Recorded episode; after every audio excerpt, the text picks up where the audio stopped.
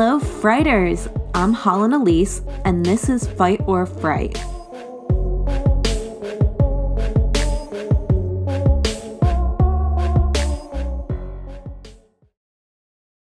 Welcome, Frighters! Yes, welcome to another episode of Fight or Fright.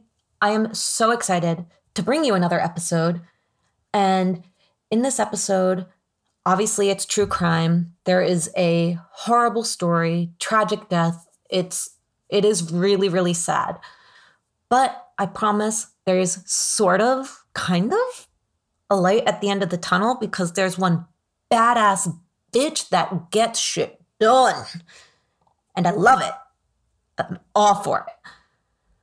But before that, I know that I kind of keep you guys like up to date and in the know of my shitty experiences of online dating. And this week, I have one that takes the fucking cake. Guys, it's insanity. So I match with this guy and I watch a lot of TV. And I mean, ask anyone in my family or like my roommate or anything. Like, if I'm at if I'm at home and not working, I'm fucking watching TV. And so I match with this person, and he kind of looks familiar, but I'd never been catfished before. So I was like, eh, don't be paranoid. Yeah, he kind of looks familiar. Maybe he just looks like him. Blah, blah, blah, blah, blah, blah, blah, blah, blah. The dude was saying he's like a doctor and shit it's insanity. But I thought he looked familiar. And thank God for the fucking paranoid ass person who thought of reverse Google image search because I got this weird feeling. I just had this gut feeling like I need to reverse Google image search, which is something I've never done while online dating before. Which now that I think of it, I probably should, but I've never done that before. And I I do that, I reverse Google image search and find out that like all the pictures he posted are pictures from the actor that I thought he looked like. It was from that actor's Instagram. And I was like, are you fucking kidding me? So I was duped. I'd been catfished. But the moral of the story don't fucking mess with my knowledge of actors, especially hot ones on TV shows that I watch. And I watch just about all of them. It's just insane. And I know that there's a movie and a TV show about being catfished, but it's just I I never thought that I would experience that. Anyway, I digress. It was a crazy situation. Ugh. Dude got blocked and called, well, called out and then blocked right quick, man.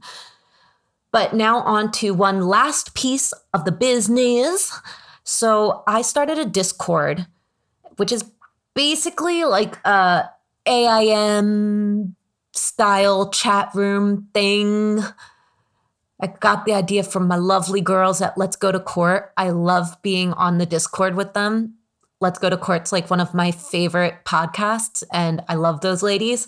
So I was like, you know what? I, I love this kind of community thing. And so I thought I'd start another one for anyone that listens to this, that wants to be part of a true crime community and just talk about different things, true crime, or just like have a community of people of like mind that you can talk to.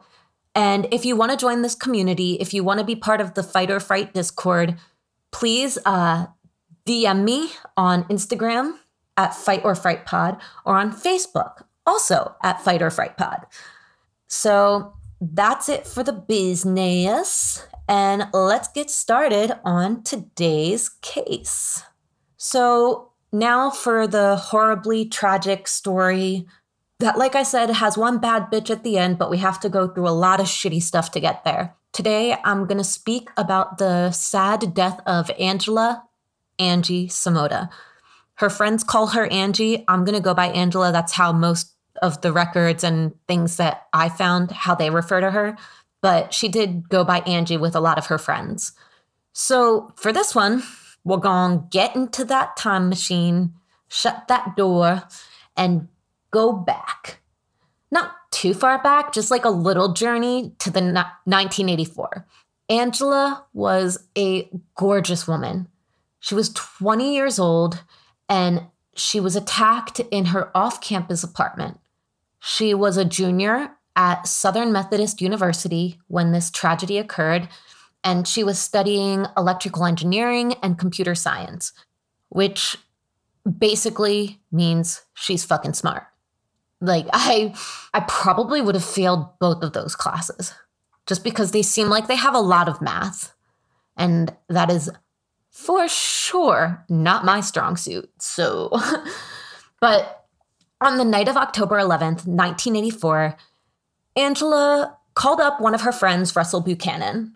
She wanted to know if he wanted to hang out with her and her friend Anita.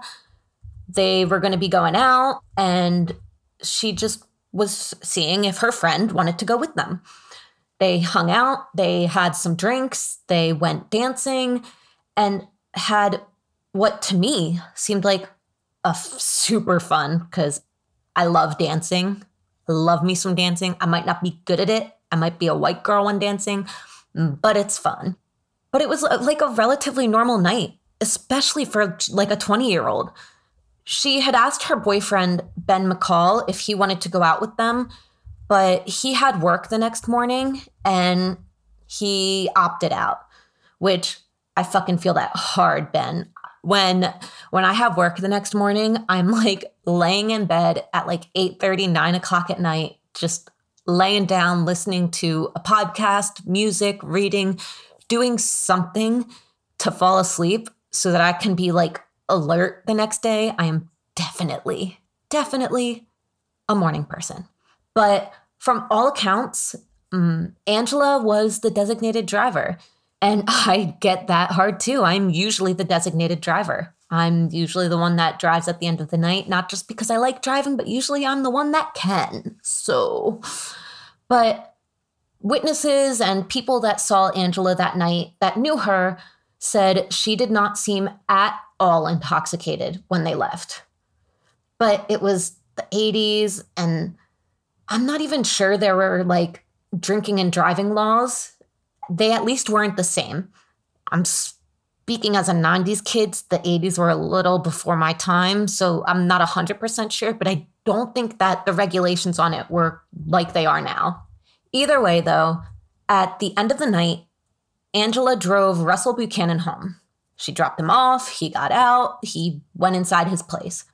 But Anita, the other friend that was with Angela, was supposed to spend the night at Angela's place. So after dropping Russell off, Anita and Angela had a conversation, and Anita decided that she wanted to go home. Angela was going to be waking up early for, I think it was like a football game or for something. She was waking up the next morning earlier than Anita wanted to get up. And so Anita decided she would rather sleep in. So Angela also dropped Anita off at her place. Like I said, the DD. After dropping Anita off, Angela did a quick stop by her boyfriend Ben's place. They spoke for just a little bit, but eventually, as it was getting late and he had work the next morning, they said goodnight and she left. It was around 1:45 a.m. in the morning, which I don't know if I was born an old lady or what, but that just seems so late for me. Like I said before, this bitch goes to bed at like nine o'clock. So definitely early bird, not night owl. But once she got home, she called Ben. And Ben noticed that she sounded a little bit weird, a little bit off. She wasn't really, she didn't sound like her normal self. And so they were talking, and she asked him to stay on the phone with her. He finally got her to tell him what was going on. And she said to Ben that there was a man at her apartment that wanted to use the phone and the restroom. She was being nice and polite, as many people do, but as my lovely ladies from My Favorite Murder say so often, fuck politeness. She asked Ben out of curiosity just where could the man that was at her place go to get the nearest phone booth, bathroom, all of that kind of stuff, kind of just get his things done and get her away from get him away from her. And Ben said that there was a convenience store down the road. So she was passing this information along and told Ben that she would give him a call back. And at this point, I couldn't really find if when she called Ben, this perpetrator, killer, murderer, awful shitbag of a human being. I don't know if he was in her place or if he was like at the door knocking and she didn't open the door but was like what's going on what do you need why are you it's 1:45 a.m. I would I would ignore the door at 1:45 a.m. but like she had just gotten home she was probably still getting ready there was a light on and anyway he I don't know if he was in the apartment or if he was outside the apartment trying to like get her to let him in but either way she got off the phone with Ben and she told him that she'd call him back and it was a while later, and something just wasn't sitting right with Ben. He hadn't received a call from Angela. He was worried about this weird person that was outside her place, and he was worried because she didn't sound like herself on the phone. So Ben got in his truck and just fucking zoomed to her place. Like, from what it seemed, I wouldn't be surprised if he was like, going through red lights, not California doing California rolls at the stop sign, just like booking it to get to that place. And he knocked on our door. She didn't answer and he was worried, but he knows what she's like and that she's a nice person. So he's like, maybe she went with him to the convenience store to show him where it was. Maybe he didn't understand the directions and she was just trying to help him out. Again, being polite. Maybe she was being polite and so he got back in his truck after she didn't answer his knocks and went to the convenience store to see if by any chance she could possibly, potentially be there. It was kind of like hanging on to that last thread of hope. And when she wasn't there, he went back to her place and he was frantic and knocking, calling her name. She wasn't answering, and there was no sign of anyone on the other end of the door. But he knew that she was home because she'd talked to him. So he called the police. The police arrived and they kicked in the locked door. And what they came across was an awful scene. And this is a trigger warning for anyone. You can fast forward like 15 seconds if you if you want, if you don't want to hear about the crime scene. But they found Angela covered in blood and naked. The autopsy showed that she was stabbed 18 times. Fucking 18 times. Fucking overkill much? God damn. And of these 18, there are 10 that were lethal. So she didn't stand a chance, which is awful. It's just fucking tragic. She had a blood alcohol level of 0.09 and she had been sexually assaulted. An OB took a look at the body and said that it did not seem like Angela put up a fight during the rape. And she felt that this was, she felt this way because of a lack of bruising. She thought, the OB thought that this was most likely under threat or that the fight or flight instinct kicked in. And she felt that she would live if she complied or would be more likely to live if she complied with what this jackass wanted. Either way, there was no evidence of pushback on her part. She just seemed to comply. And I don't want anyone to take that as meaning I'm saying that she should have fought back. I'm not saying that. People get those gut instincts, and those are like survival instincts. You can, you, many people have been in a situation where it's like fight or flight. And you just instinctively, your body knows what you need to do in that moment to keep you safe, whether it's based on their like body language or something. You you usually do what is best for you to do to survive. And so I'm not saying that she should have fought back. I'm just saying that what I found in the research is that this person said that there was, due to lack of bruising, they didn't think that she put up a huge fight. While they were investigating the scene, they found blood and semen. And as usual, the first suspect was Ben McCall, the boyfriend. I mean, it is always the boyfriend that comes up first. They they look at him, they roll him out, or they don't rule him out, whichever way the investigation goes. And I mean, he was outside her door. He was the one that called them. Like he wasn't in her place, but he was there on the premises. And so of course they're going to look at Ben and then go from there. But the blood, semen evidence, just nothing matched him that they were able to find at the scene. So they were able to rule Ben out fairly quickly. But when it comes to Russell Buchanan, they did not rule him out so quickly. They would call him in every so often to interrogate him, and they would go at him hard because he was with her that night and the boyfriend was ruled out. So the next best suspect, I guess, would be the person that was with her that night. And I mean, they showed him graphic, awful photos of Angela's naked, dead body from the crime scene. I mean, this is his fucking friend. Angela was a person that he saw that night.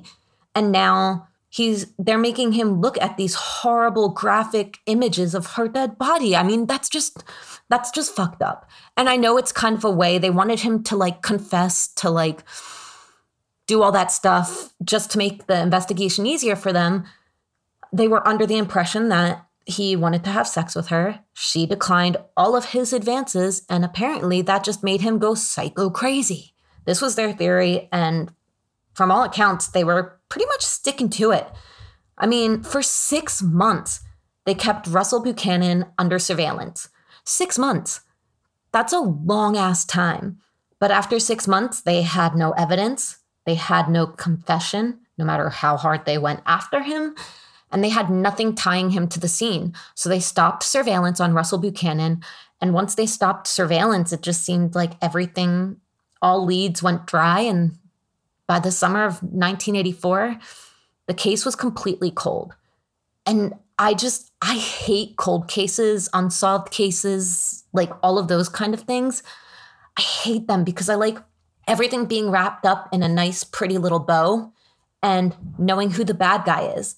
I I think like most people, I find it scarier when you don't know the evil you are facing. And when something's unsolved or a cold case, it's freaky because it would it's like it could be anyone. It could be someone that's around you or not. Like you just it's just it's a lot and my anxiety does not love unsolved cases.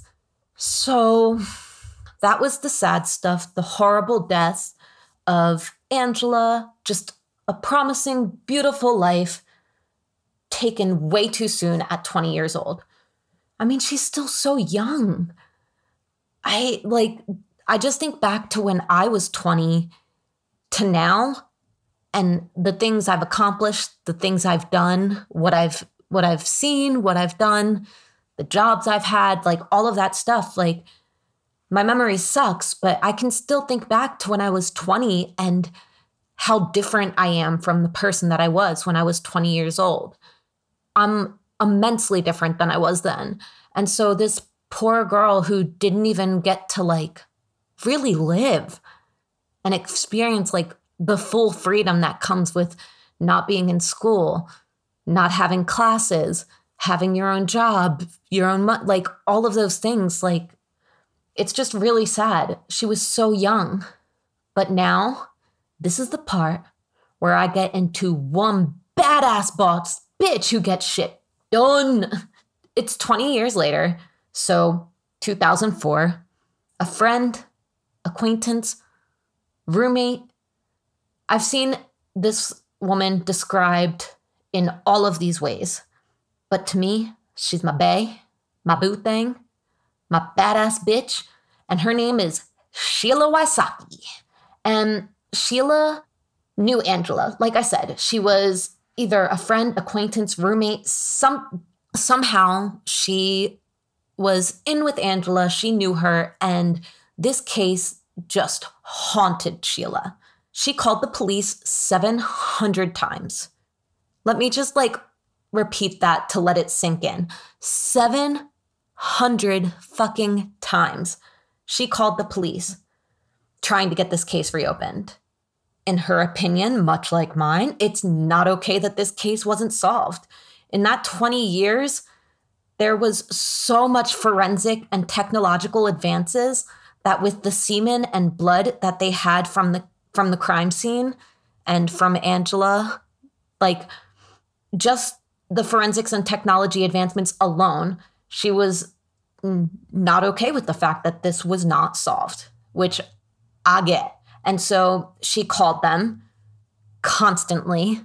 The squeaky wheel gets the grease, is what I've heard people say. But either way, she wanted to get shit done. She wanted this to be solved. She wanted justice for the person that she knew in college. And so the saddest thing, and this is really sad because I think it might be one of the sadder things that I've researched when looking into this. Sheila said that for her, the most upsetting, heartbreaking thing was that the police told her no one else called about this case, which is just heartbreaking because this woman was like brutalized. Like, what happened to her is awful and tragic and completely solvable. And no one called, no one tried to get the case reopened. And seemingly, this awful event had faded from memories and people kind of lost interest.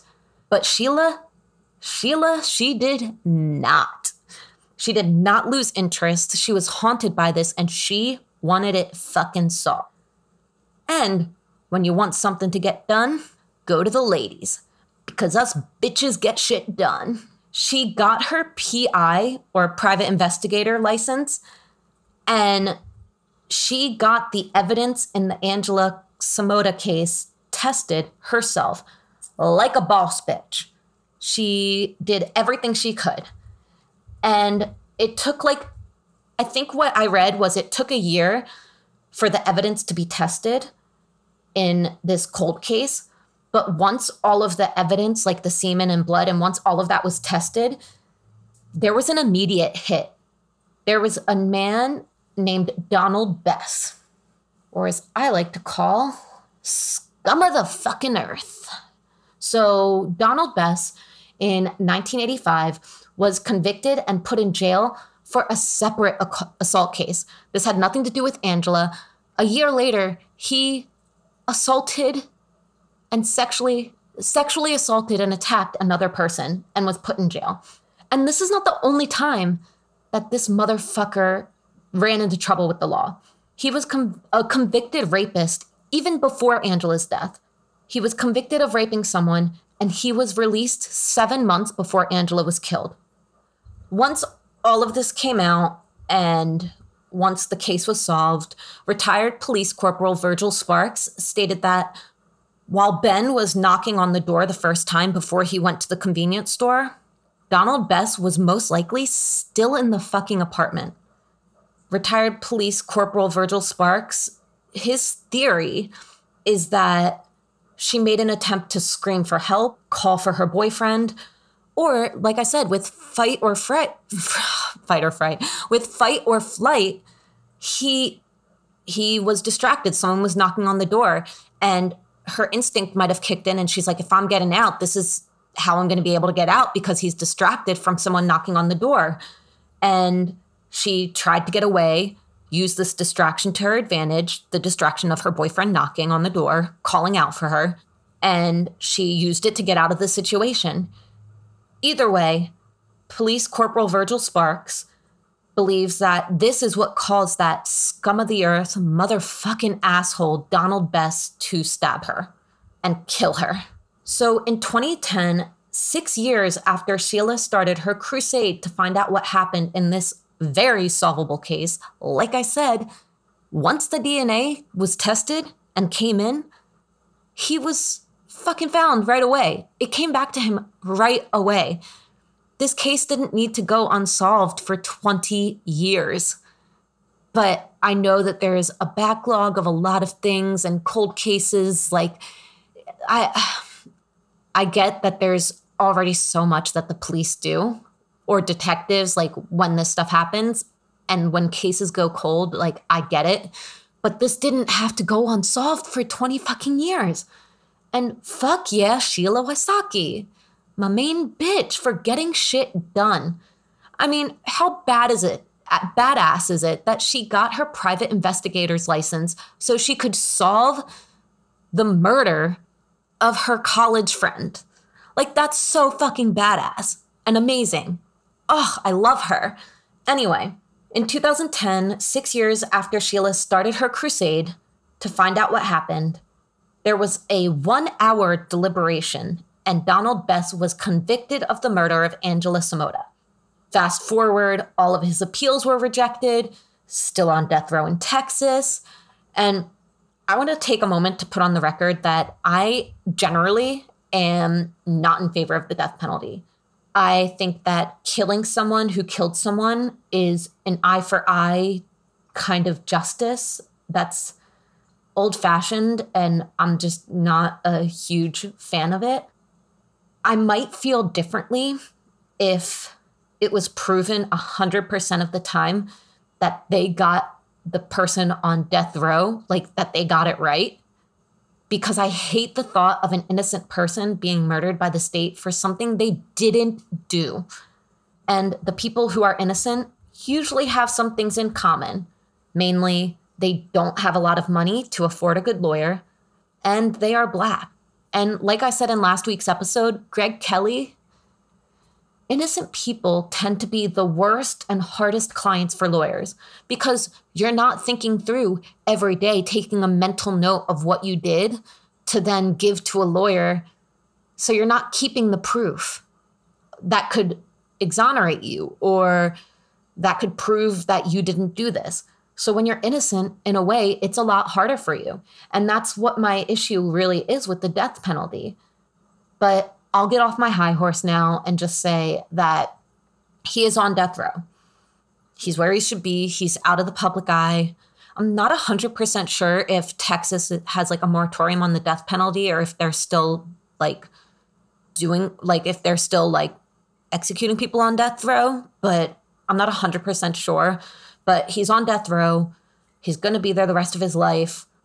But now, more on my hopefully future best friend, main bitch, awesome, badass Sheila Wysocki. So Sheila is still a private investigator for cold cases to this day, from what I saw in the articles I read. She's still a badass, and she is apparently licensed in Texas and Tennessee. So, like, fuck yeah, Sheila. We need more women like Sheila. She is a bad bitch, and I love her. I love that she's like, all I can trust is me, myself, and I. And she got shit done. And I respect it. I love it. You're awesome. Anyway, I'm fangirling here a little bit. and I don't even know her. But I just think that's so awesome. Anyway, so now getting towards the end of the episode, I decided that one thing I'm going to start doing is going into like more recent true crime news at the end of episodes. It's going to be just a small little couple minute thing of like recent updates, perpetrators getting caught, all of that kind of stuff. And obviously, it's still true crime related, so it's not light and fluffy by any stretch of the imagination. But I wanted to end on recent cases where perpetrators have been caught, where people who have been on the run have been caught, just all of those kind of things. Mysteries being solved, DNA coming in and saving the day like with the Golden State Killer, just just those kind of things. I know true crime isn't light and fluffy, but I want to end on end on a good note question mark or at least some kind of good news cuz the person was caught or something moved forward in a case. And I'm going to call this section The Fright is Over. Anyway, that that affected my voice. Anyway, so this week in The Fright is Over, I'm going to talk about one awful, awful, just terrible father named Yasser Abdel Said. In 2008, Yasser Said killed his two daughters, Sarah and Amina, because, in his opinion, they were becoming too westernized. He had the ideal and the picture in his head of what his daughters should be, how they should listen to him. And Amina had a boyfriend he didn't approve of. He wanted to arrange her marriage to someone to, like, I don't know if it was like for status of the family or just be with someone of the same culture or anything like that. I'm not 100% sure like what the arrangement was was if it was for like property or monetary gain to give the their family like more status or if it was he just they're now in Canada after coming from a different country and he wanted to keep her in her culture. But either way, Amina had a boyfriend and this boyfriend was not what her dad wanted for her.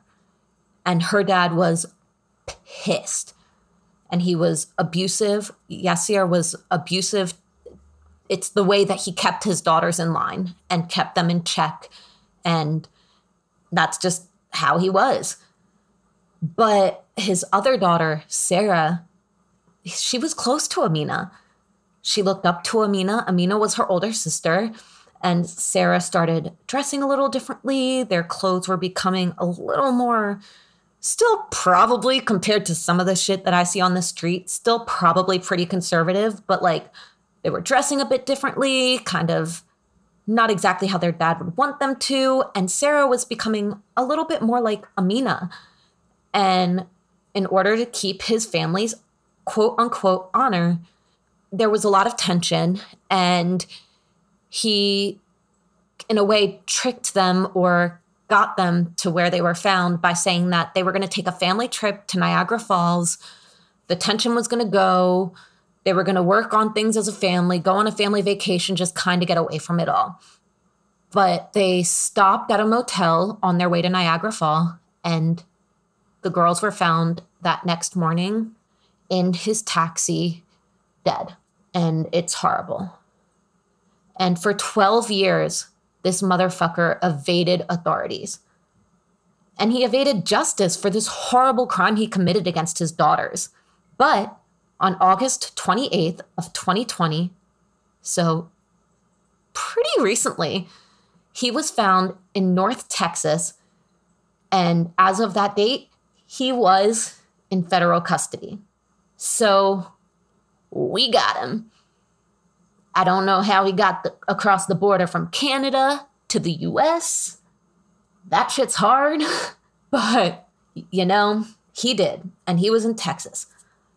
But that state found him. They got him, and he is now in federal custody. And I, in no way, am a part of this culture so I don't mean to sound offensive or say that arranged marriages are bad, that there's anything wrong with them. And I really don't want to offend anyone.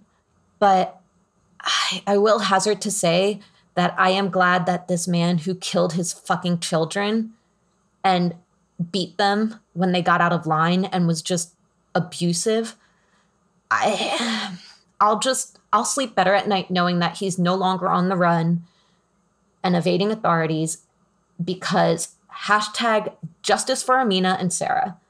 I'm glad he'll finally face the consequences for the shit he did. I mean, he murdered his two daughters and his son helped and his wife like covered for him while he was on the run. And I'm pretty sure the wife and son got in trouble, but then he was on the run for 12 years. So I'm just glad that we will get justice for Amina and Sarah, that he's in custody, and that he's going to finally face the consequences for what he did. And I know honor killings around the world are a huge issue. And I know not being from the culture that I am not the number one person to like speak on this issue. But I do feel that I can kind of raise awareness and put in my support against this kind of violence domestic violence, which is usually not, I'm not going to say always, but it's usually violence that's perpetrated against a woman. And it's a tragedy because any loss of life is a tragedy. So I don't mean to offend anyone. And I don't mean to say anything about like arranged marriages or anything like that because I'm not part of that culture. And I don't necessarily think there's anything wrong with arranged marriages. I mean, I have some issues with them, but I'm not saying that it's wrong or that it shouldn't be happening. I just I don't want to offend anyone and I want to put that out there. But that is this week's The Fright is Over. Thank you guys for tuning in to another episode of Fight or Fright. I literally love you, Frighters.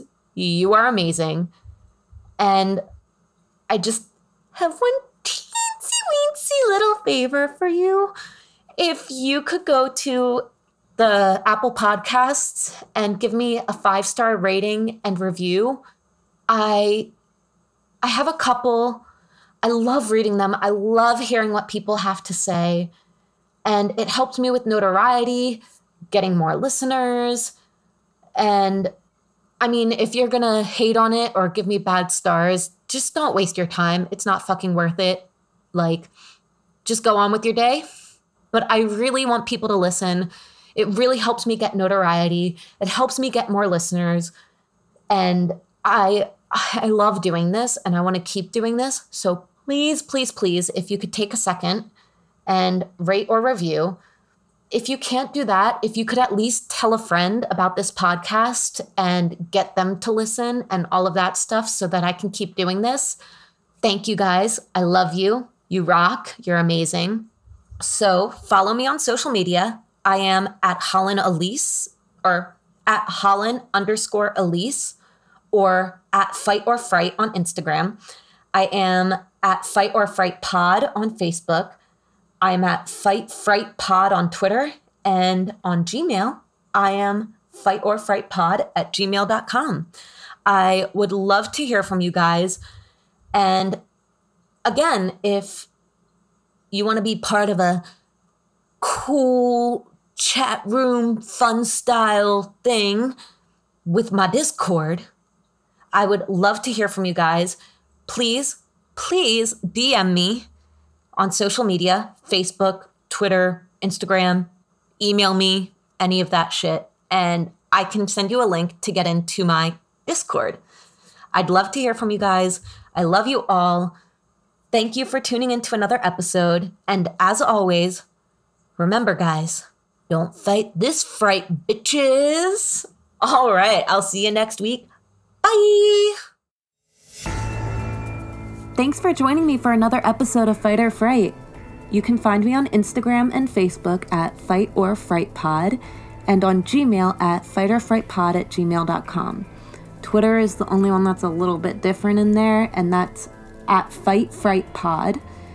And if you enjoyed this episode, I would really appreciate it, and it would really help me if you rate and review on Apple Podcasts even just spreading the word to family, friends, people you know that enjoy true crime, mysteries, paranormal, all of that kind of stuff. And this is Holland, and I'll see you next week when I tell you another crazy story. And remember, you don't have to fight this fright.